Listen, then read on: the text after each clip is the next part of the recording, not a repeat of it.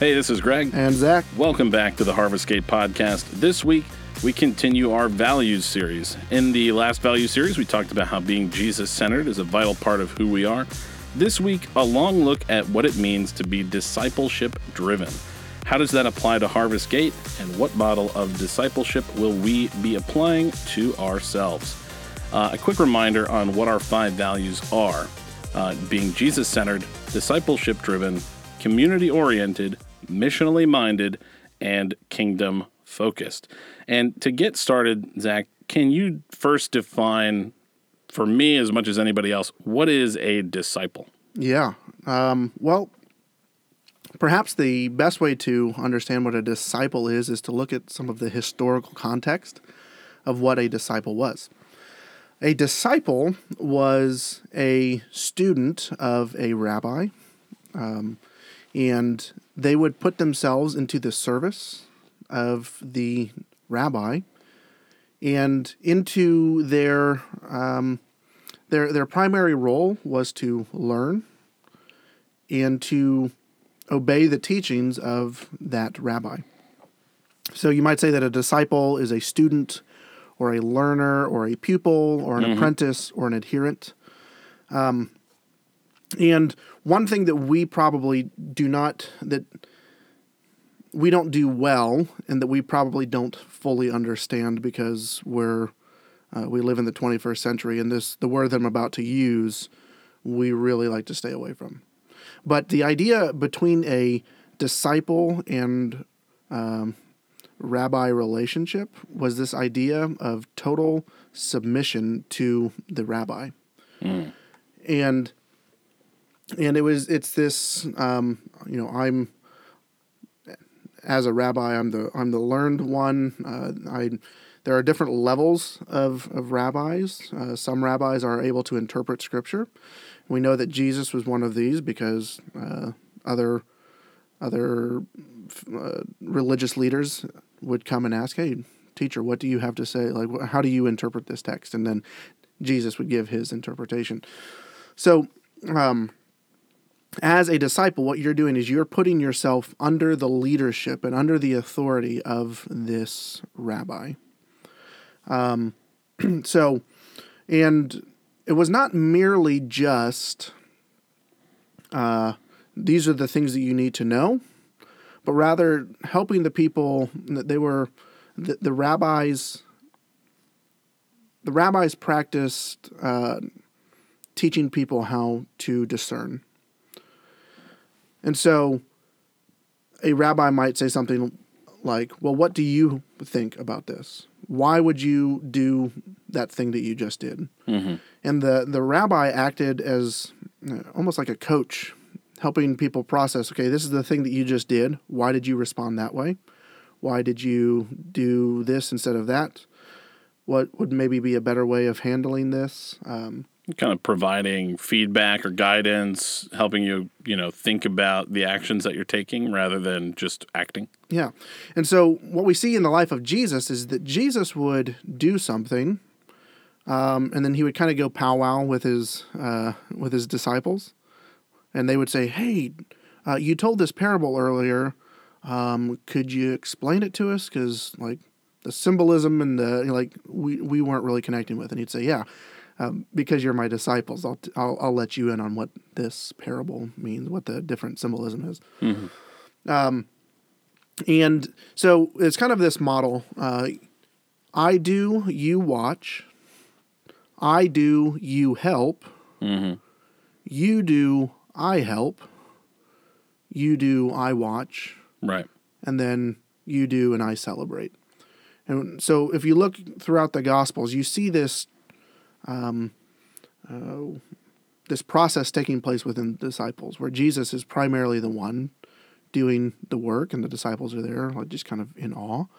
Um, and then there's times where Jesus sends them out to go do the things that he's been teaching them. And then what we see in the end is um, in Matthew 28 specifically is is probably the the best place that we that this is laid out. This is referred to as the Great Commission. Um, now, a commission is kind of a military term where in the military, you have commissioned officers and non commissioned officers. Uh, commissioned officers are ones who are given a task uh, or they are they're given authority to go and carry out whatever it is their commanding officers tell them to do. Mm-hmm. So this is why it's referred to as the Great Commission.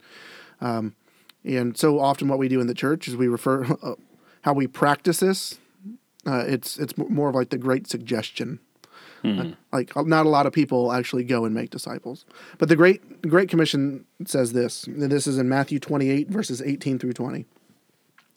Um, this is um, right before he ascends. Uh, this is after the resurrection, right before he ascends into glory. He says, Jesus, uh, the, uh, Matthew 28 says this Jesus came and told his disciples, I have been given all authority in heaven and on earth. Therefore, go and make disciples of all nations, baptizing them in the name of the Father, and the Son, and the Holy Spirit Teach these new disciples to obey all the commands that I have given you, and be sure of this I am with you always, even to the end of the age.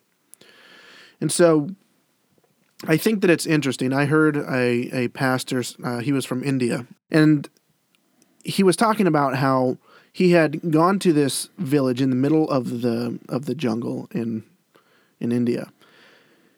And it was it was like a three day like like a three day boat ride and then like another three day journey. Like I, I don't remember all the details exactly, but he said he gets he gets to this village and there's a Coke machine there.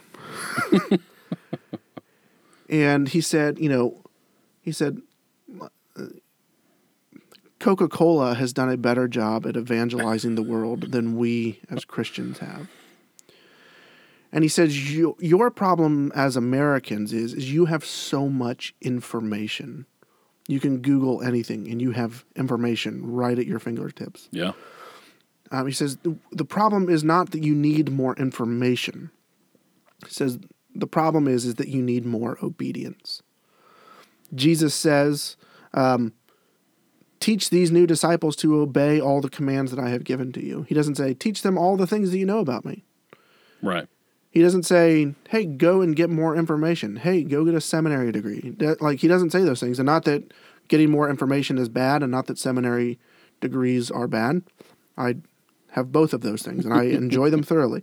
Um, but what he does is he calls us to obey what it is that he is taught. And so, as you look at our values, you'll probably see this progression.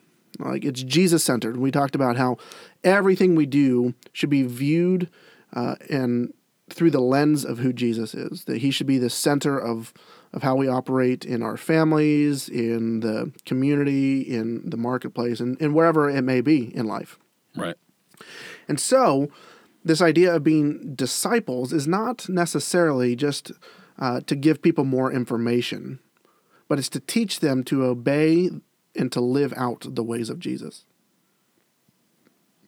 So, this same pastor uh, from India he said, um, You don't need information. Maybe the question you should ask yourself is of all the information that you have about God and Jesus, how much of it do you actually obey? And that question kind of wrecked my world. Yeah, I think it could be an uncomfortable question for a lot of people because they feel like, well, you know, I'm doing the I'm doing what everybody else is doing. I'm going to church, I'm listening, I'm paying attention, I don't fall asleep, I I you know see all of my my church friends and I bring my Bible with me. I'm you know I'm going through my checklist of the things that the good Christians do today and how they go to church, but you know where I'm like is there anything on the checklist that you take home with you or mm-hmm. that you take to work or that you take to the stranger you pass every day on the way to work or yes. something. Yeah. Yeah, so um, I've I've heard it said this way that being a disciple is well, this was by Rod Dempsey. He said, Disciple making in its purest form is helping people find Jesus and then helping them grow and become all they can for Christ. And so, Greg, to some, you may not like this, but to some degree, you are a disciple of mine because it is my goal. I'm hoping that I help you find Jesus. Um, not that he's lost necessarily, but uh, um, this is not a Where's Waldo yeah, situation. Not, not Where's Waldo. Um, but uh, I'm hoping that by the way that I live my life, through the conversations that we have, that you would uh, be introduced to a Jesus that maybe um, like the real actual Jesus, not the one that society says or that certain churches or that um, you know these this made up Jesus that you know, and we've talked about this at our last podcast that or the last uh, during the Jesus centered podcast that we have all these different um, Jesuses that we kind of worship, and a lot of it depends on our worldview. Uh, I'm hoping that uh, as as I learn Jesus through the scriptures uh, and and experience Him through life, and just how He has uh, invited me into His story, that that would help introduce Jesus to other people. So some people think that you have to be a Christian before you can be a disciple, and I would disagree with that. I would say that uh, if you are in the mo- if you are moving in the direction of of learning more about Him, then you're a disciple. So, you know, I kind of talked briefly about the people that are going to church that are, you know, checking that box off. Like, and, and that's not to, you know, call anybody out. I think everybody's trying to do it their own way. But what is different about your average churchgoer and somebody who you would then take a step further to, to say they're being a disciple? Yeah, that's a great question. And so I grew up uh, in the church. I grew up uh, with a church that studied the Bible and things like that. But I never really ever heard the idea of being a, disciple. I I had people who poured into my life, but I never had anybody who discipled me. Um, and so a few years ago, I you know like I I came into this realization that this is what we're called to do. Like usually people's last words are their most important ones. You know, if they have the chance to say them. Yeah, it's got to be something really profound or Yeah. quotable or Yeah, Jesus could have said like, "Oh, I left the oven on," or you know, like, you know, "Don't forget to feed the dog." Like, but um, his his final words were, "Go make disciples." And a lot of it, like, it's called the great. Like, we have the great commandment, which is love God and love people, and we have the great commission, which is go make disciples. But it was like never ever talked about. It was never. I don't think that I've actually ever heard that personally. Yeah, and, and that so I mean it's a point well taken that that in the church we we spend more time getting the machine of the church to run with our programming and all those kinds of things. And again, I'm not against uh, traditional kinds of churches. Uh, I'm not against programs that help other people. Yeah. But our ultimate calling as the church, as God's people, is to make disciples. Uh, and so when Jesus says this, he wasn't just like talking to the 12 disciples, like, hey, you guys are the ones who've kind of gone through like three years of seminary with me, like the greatest teacher, right? um, he's talking to the entire church at Right. this point, which there's, you know, 120 people sitting in the upper room. So this is men and women alike. This is uh, educated and uneducated. It's people who have been following Jesus. And he tells them all, hey, you all, not just you seminary students, not just you pastors, not just you missionaries, church, go make disciples. And so a few years ago, I had this realization like, man, uh, I'm in ministry, I'm a pastor, I haven't ever made a disciple. Yeah. and and I like it was kind of like this um, let's let's shine a mirror or let's like look in the mirror. And I think what what I was feeling for myself was also we could apply to many churches. Um, I would go so far to say as the majority of churches that what we do is we say oh especially in church leadership oh yeah we disciple people. We have Sunday school or small groups. Right. um, or you know i disciple people through my preaching on sundays and that's all well and good. Uh, one of my mentors he shared this example. He said like when you preach on a sunday morning he's like it's like having a quiver full of arrows and you just pull them out and you just kind of blindly shoot them into the air. They may or may not hit somebody. He said, but if there's somebody that you're in an intimate relationship sitting with across the table, I know that everything I say is just going to be a direct shot because I can contextualize what it is. And I, that's not a, a, that's not me saying that we should go and shoot people. That's, but I was I was making a, a face about the analogy, which Yeah. I think it's a point well taken, but um, I like the the imagery is uh, direct. Yeah. you know, Yeah. and so discipleship is this intimate thing that happens between uh, a discipler and a disciplee. And so I would say that um, it would be my goal that everyone that I am discipling is in uh, one of, uh, in three of these kinds of relationships. One is, I would say, an upward, where they are being, uh, I want to be being discipled by somebody else. I also want to have what I would call peer to peer discipleship, where we're learning together. And then I also want to be discipling somebody who is um, who is newer to the faith, who may not have the same knowledge or experience that I have. So I'd call this like a maybe a 360 uh, or, or discipleship 3.0, where we're we're trying to you know hit people to be discipled, to co-disciple, and then to uh, to disciple. I think we could get a pretty sweet kind of poster design going. The discipleship trident. It's, Yeah, there you go. It's a three pronged approach. Yeah. you know, we can really we can market the very the heck out of that. Trinitarian. Yeah, Yeah, well, there you go. It's got it's got imagery, you know, layers on layers, like an onion. yeah. Thanks, Shrek. so discipleship is like an onion, is what I'm taking away from this. There you go. Um, But yeah, so I, I think that we need to have a great amount of intentionality as a church to make sure that the engine that is driving our our church is first of all Jesus, but uh, discipleship that's driven towards Jesus. So, uh, as as I was preparing for, um, you know, as I was making plans for Harvest Gate, I read dozens of church planting books, and um, a lot of them are focused on a more traditional kind of model of church, which is all well and good. Sure. But many of them would say, and there's one in particular, I'm not going to say it because I don't want to throw shade here, but um, one of them said, like, you need to launch big, you need to launch fast, and with a huge budget. So there's like, essentially, it was like, you shouldn't start a church with anything less than 120 people. You shouldn't start with anything less than a budget of uh, of a budget of less than two hundred and fifty thousand dollars, and you need to do it quickly. And I was like, yeah, I'm like completely opposite of that Yeah. because when I when I hear about the kingdom of God, when I read about it in scriptures, it's never anything big, and we'll get into more detail about this uh, in in our uh, kingdom uh, our kingdom vision uh, podcast. Kingdom Uh, focused. Yes, thank you. I'm at an advantage. I have notes.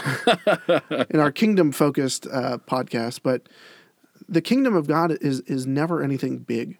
It's usually small. It's it's yeast that permeates the entire dough. Like a little bit of le- yeast goes a long way. It's a it's a lost pearl. It's a lost coin. Is it a a mustard seed? It's a mustard seed. Because seed. I recall, I shout out to Zack's sermon about the mustard seed from what was it about a month ago, About a month maybe ago something so, like yeah. that. Yeah. Uh, and I was there to watch that one, and that was a really awesome kind of connection that you were building with that. It was a, a cool analogy. Yeah, yeah, and so um, yeah, the the kingdom of God is usually small, and what we have gotten in what what has happened. Uh, there's you know there's different phases of church development and things like that.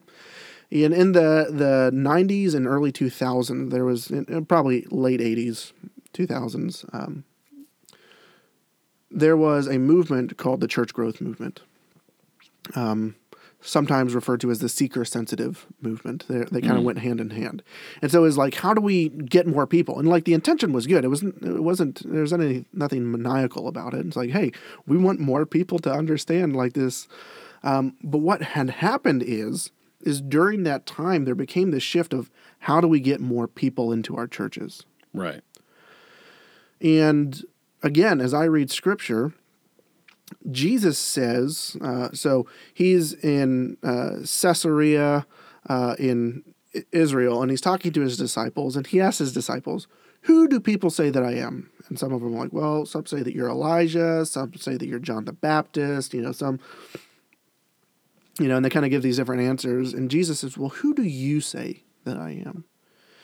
And Peter, um, the, the apostle Peter, says, "Well, you're the Christ, you're the Messiah, you're your Lord." And then then Jesus says, "Your name is Peter," which uh, or Cephas, like which means uh, small rock or small pebble.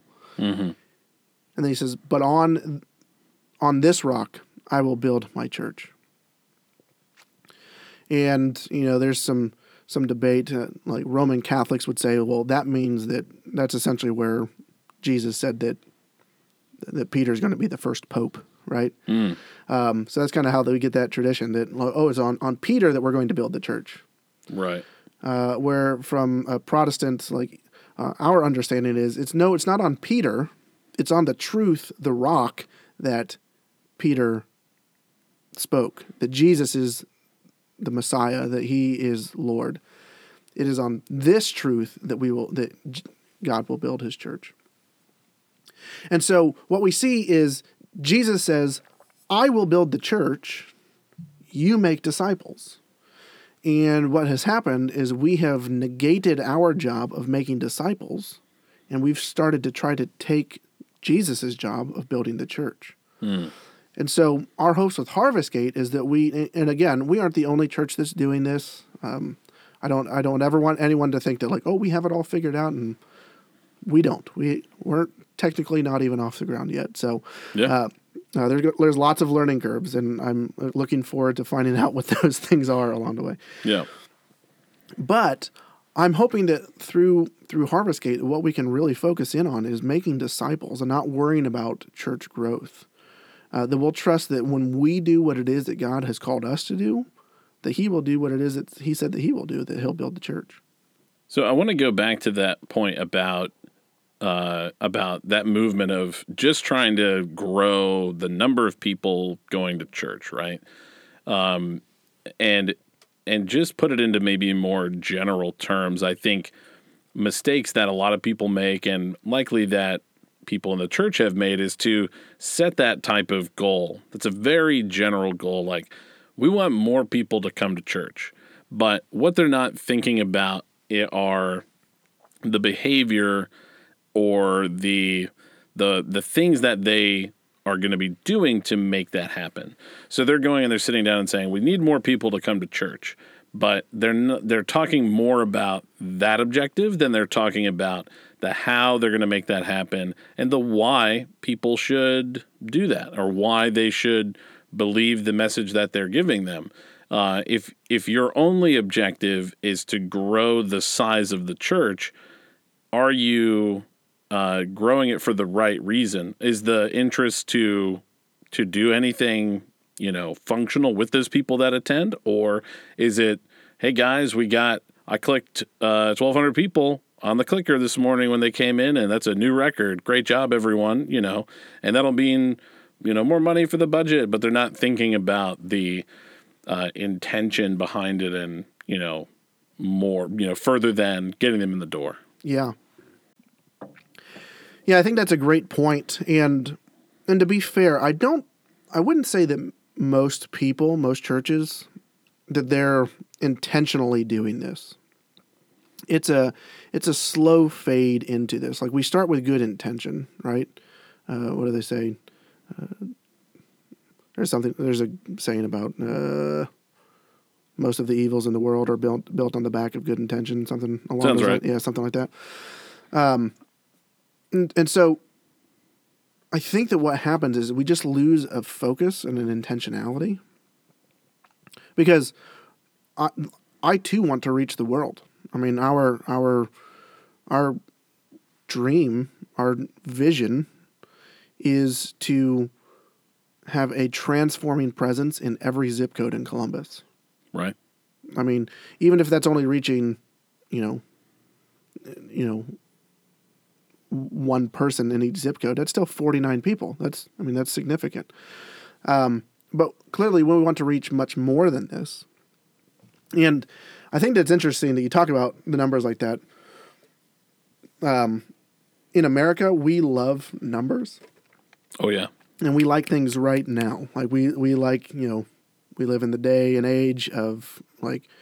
Do you remember the last time that there was like a song that you were thinking of, and you're like, "Oh, what's the name of that song?" Oh, just Google it. You're like, and you know. But have you ever have you ever been with a group of people? You're like, "What's that song?" And you're trying to figure it out together, and there's like, there's agony. You're trying to figure it out together Yeah.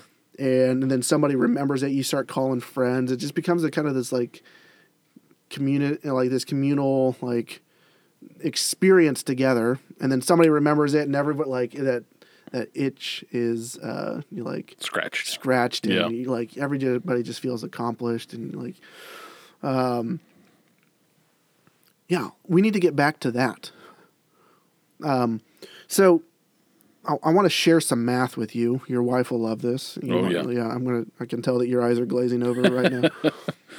uh, but I, I want to present a situation.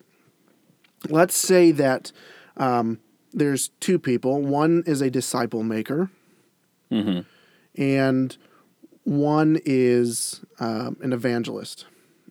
An evangelist is somebody who goes and shares the gospel with people, and and the va- the evangelist um, he does not eat or sleep until he gets one person saved a day, right? Okay. While a disciple maker says, "I'm going to uh, I'm going to disciple two people for a whole year, and then at the end of that year, I'm going to ask those two people to go and make two disciples to do the same thing." Right. So I want like just listen to these numbers here. At year one, the evangelist would have 365 new believers. That's pretty impressive. Cool. The disciple maker would have made two disciples. Now I'm not good at math, but that seems like a lower number. It is, yes. So year two, the evangelist would have made 730 new converts. You, as the disciple maker, would have made four disciples. Right. By year three, the evangelist would have made 1,095 new converts. Mm-hmm. You, in your discipleship, would have made eight disciples. I'm feeling like I'm lagging behind in this scenario. A little bit. Year 10, uh, things start to catch up a little bit, not a whole lot. The evangelist would have made 3,650 new converts.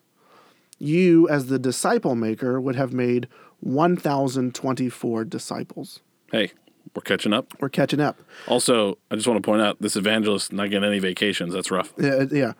And and his family is really, you know, struggling right now. Uh, by year twelve, we're almost at a at an even point. The evangelist has made four thousand three hundred and eighty new converts. You, as the disciple maker, uh, you know, this is assuming that those disciples are going on and making two disciples as well. Sure, yeah. You, as the disciple maker, uh, have made four thousand ninety six disciples. Nice. By year 16, the evangelist would have made 5,840 new converts, while you, as the disciple maker, would have made 65,536 Boom. new disciples. And so, what we're like, just because we're about discipleship does not that we are anti the church growing. Right. In fact, uh, we just don't like waiting. I mean, 16 years is a long time to wait. Yeah. Um, but imagine having one convert that you, you know, maybe you spent 23 hours and 40 minutes talking to that guy and he finally, or gal, and she finally became a believer. Like, how do we know that she's being followed up on? How do we know that down the road her her faith is secure and all those kinds of things? And what percentage of people who are saved do then go out and spread that word? Because I think that's a common thread too, where you get people that are have accepted uh, Jesus and they're they would say that they're saved and they're a believer, but are they comfortable sharing that with other people? Are they ready to take that next step to encourage other people to to go the same way? Uh, I would imagine the statistics on that are probably pretty low. Yeah. Well, and with the the church growth um, uh, era of of the church, uh, what we see is is that we are trying to save people to get people saved, and then nothing really happens with them afterwards. And so we get people their fire insurance so they don't go to hell when they die, and then There you go. Yeah. um, hopefully they get plugged into the church and we don't really have to deal with them anymore. Whereas making disciples, what we're doing is we are, uh, it, it's a lifelong process. And I think that this is one of my convictions about discipleship is it needs to be lifelong and ongoing. Um, and that we're continually calling people to look more and more like Jesus. I think that maybe my favorite way to say what discipleship is is um, that discipleship is learning what it means to be truly human. Uh, because I think that Jesus is is the uh, this might be a weird way to say it, but the truest of humans. Like he is he is exactly how God intended us to be. But we we brought sin into the world and like we have a marred, you know, past and like we are we are inherently have sin in our lives. But as we grow more and more in our like to look like Jesus, the more we grow towards um, perfection. And again, not that we will ever be perfect. Uh, but Jesus does say, Be perfect, for I am perfect. Be holy, for I am holy. And and so through discipleship, we look more and more and more like Jesus every day. And this process is called sanctification, the process of becoming more and more like Jesus, that we're being sanctified and set apart to reflect who Jesus is. So, uh, in in all of this about discipleship, and we've talked a lot about kind of defining what it is and how it's different from people who just attend church, maybe or uh, that sort of thing. How is Harvest Gate planning to incorporate discipleship for you know the people that come to attend and want to get more involved? You know, what does that look like from a Harvest Gate perspective? Yeah, so we use a model, and let me preface all of this. There are many, many models of discipleship. Mm-hmm. Some of them are better than others, um, but I'm not going to fault people who are at least trying. Right. The model that we have landed on uh, is called banding together, and we refer to our discipleship groups as D groups. D standing for discipleship. Pretty, pretty standard stuff. I see the connection. Yeah. Banding Together is a discipleship process that was put together by Pastor John West, uh, who is a, is a Wesleyan pastor. And so he looks back at John Wesley, uh, who, um, who through his movement um, impacted the church and Christianity perhaps more than anybody in modern history. I heard a statistic, and I, I don't remember where I heard this from, but they say that 75 million people living today can trace their faith heritage back to John Wesley. It's quite a few. Yes. So I'll, I'll give a quick, quick, a very quick, uh, I'll give a quick um, historical underpinning that informs our modern way of doing this. So John Wesley was, um, you know, we almost kind of have the the the example that we just laid out here, the evangelist and the disciple maker. So John Wesley had a contemporary in his day. His name was George Whitefield. George Whitefield was an amazing speaker, and he would go out and he would go town to town and he would speak uh, in the fields and in like just in common everyday places. And it's said that John um, George Whitefield was such a good orator that you could walk around the outside of a of a circle where a grou- where a crowd of people was gathered, and you could hear him as though you were standing right next to him. He was just a really phenomenal. So You know, my mom would say that I'm the same way because she's always telling us that we're talking too loudly. yeah. So uh, George Whitefield would draw crowds of thousands of people. He would come into a town, he'd preach, people would get saved, and then he'd leave. It's kind of like the evangelist that we talked about. Rock and roll. Not very many people know who George Whitefield is. Lots of people, however, know who John Wesley is. John Wesley saw the value of what George Whitefield was doing by going into the mining um, communities and, and preaching to them. But what John Wesley did that was different than George Whitefield is he would go and he would stay in the town for uh, a couple weeks to a couple of months and he would organize the town into societies. Societies were essentially congregations of people, about 120 to 150 people. Classes, which are would almost be like a small group, uh, and that would be groups of people, um, 12 to 20 or so. And then the smaller unit called bands. Bands were groups of people, three to five people who were gender specific. Um, and this is what we understand as Methodism. So you might hear of the Methodist Church. This was originally founded, Methodism was putting method to the way that we do church. This was formed by John Wesley.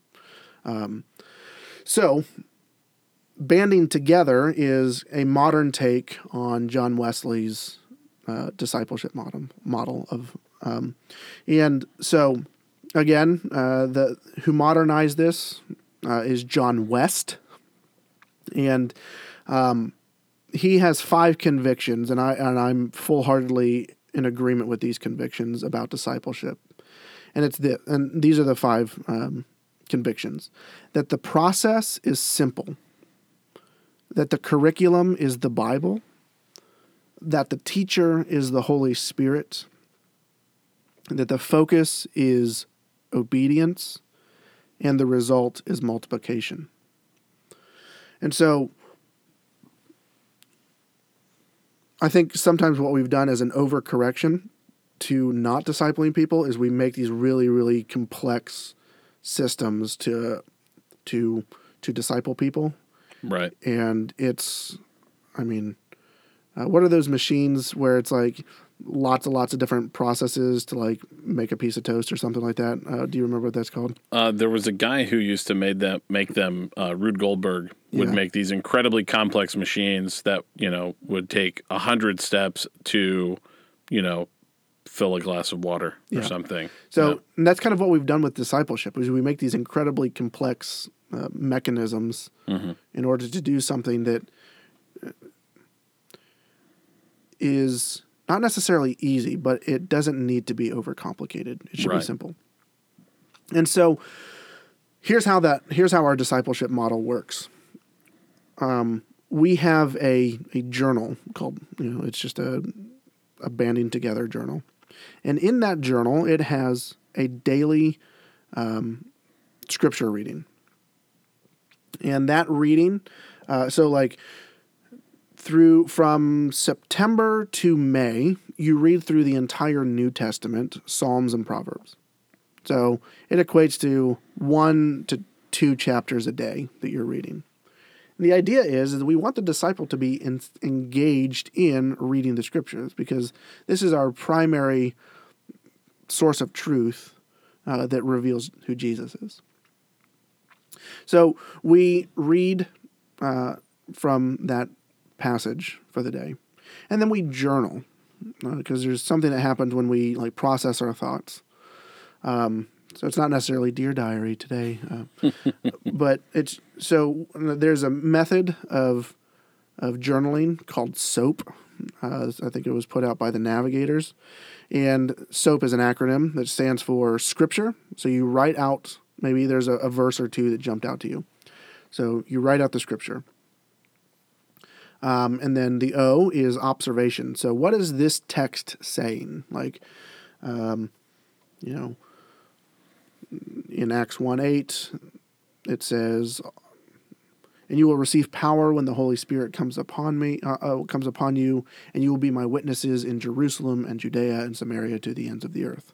So you might observe, um, God gives His power and through His power, we He has called us to be His witnesses to the world, right? Um, and then, so the A is application. How does this scripture apply to our lives? Um, so we don't have Judea, Samaria, and uh, Jerusalem, Judea, and Samaria now. So we might say the dear, the near, the far, and the hard. So how do we take, how do we go and be witnesses to Jerusalem, Judea, Samaria, to the ends of the earth? Application, and then we write a little prayer out. Um, you know, God help me to be a witness to the world around me. Blah blah blah. Right.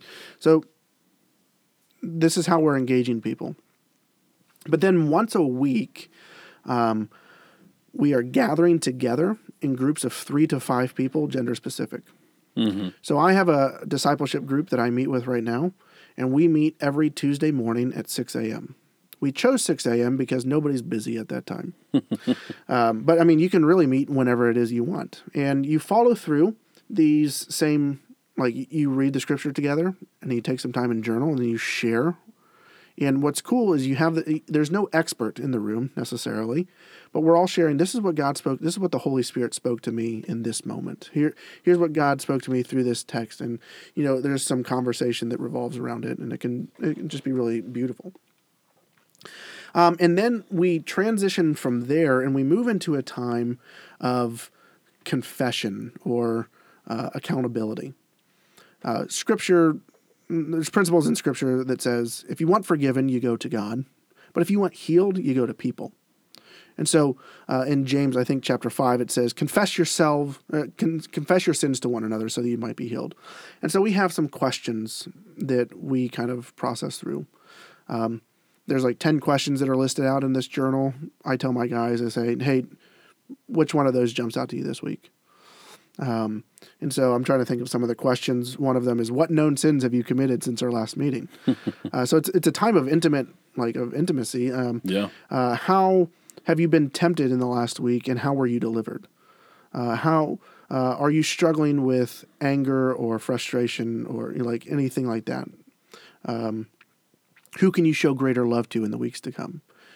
And and so again, these are you know, you might be sitting there going, that's really invasive. And but what it is is intimate, and we're wanting to be more like Jesus. And so, if there's sin in my life, I want it called out so that I'm not doing that thing anymore. Right. Um, the reason why it's gender specific, you know, maybe somebody has an addiction to pornography or something like that. Hmm. Not a good thing to share in mixed company necessarily. Sure, if it's going to be intimate, you're maybe a little more comfortable. Yeah, yeah. Uh, and so we we we share. Uh, we we're accountable with one another, and there's trust that's built there. Like I trust that the things that I share with my guys that I am in discipleship relationship with, that it's not going to leave there. That they're not going to go home and tell their wives or, yeah. you know, go you know, tweet about it or you know whatever it is. um, but it's I found those times personally to be incredibly healing um, just to you know because sometimes we don't want to just dump on our spouses. Um, you know, yeah, these are all the things that's happening in life. It's it's good to have other people that we can share those things with. And then the final thing that we do is we pray for the lost. Uh, we we pray for opportunities to be able to share the gospel. We pray um, for specific people in our lives, whether it's friends or family members or or whoever it might be uh, and we pray together, and then we leave. And uh, so, yeah, that's that's kind of the, our model. Uh, and again, that's banding together by John West. There's a book. There's a book that you can buy that's kind of like a leader's guide, just to help you understand the process. And then they sell the journals online, and that's what we use. Awesome. Well, I hope that we've been able to kind of shed a little bit of light on uh, what discipleship is, what being discipleship driven means for Harvest Gate and for our our organization. I have to say personally, I learned a lot that uh, that I certainly didn't know before. So, um, you know, we'll continue to talk about and dig into the values that sort of define uh, Harvest Gate and what we want to do and how we want to conduct ourselves as a as a group and as a team and hopefully as a growing community. Um, but thanks everybody for listening, and we'll look forward to, to more conversations about these values. And thanks, Zack. It's been fun. Follow us on social media at Harvestgate Network. There are several ways you can engage with us and support the Harvestgate Network. at harvestgate.org. You can subscribe to the Harvestgate podcast on Apple Podcasts or your favorite podcast app. If you're as excited as we are about this project, please consider supporting us by sharing, joining our prayer team, or donating on our website. Thanks for listening to the Harvestgate podcast, connecting faith to families, communities, and marketplaces.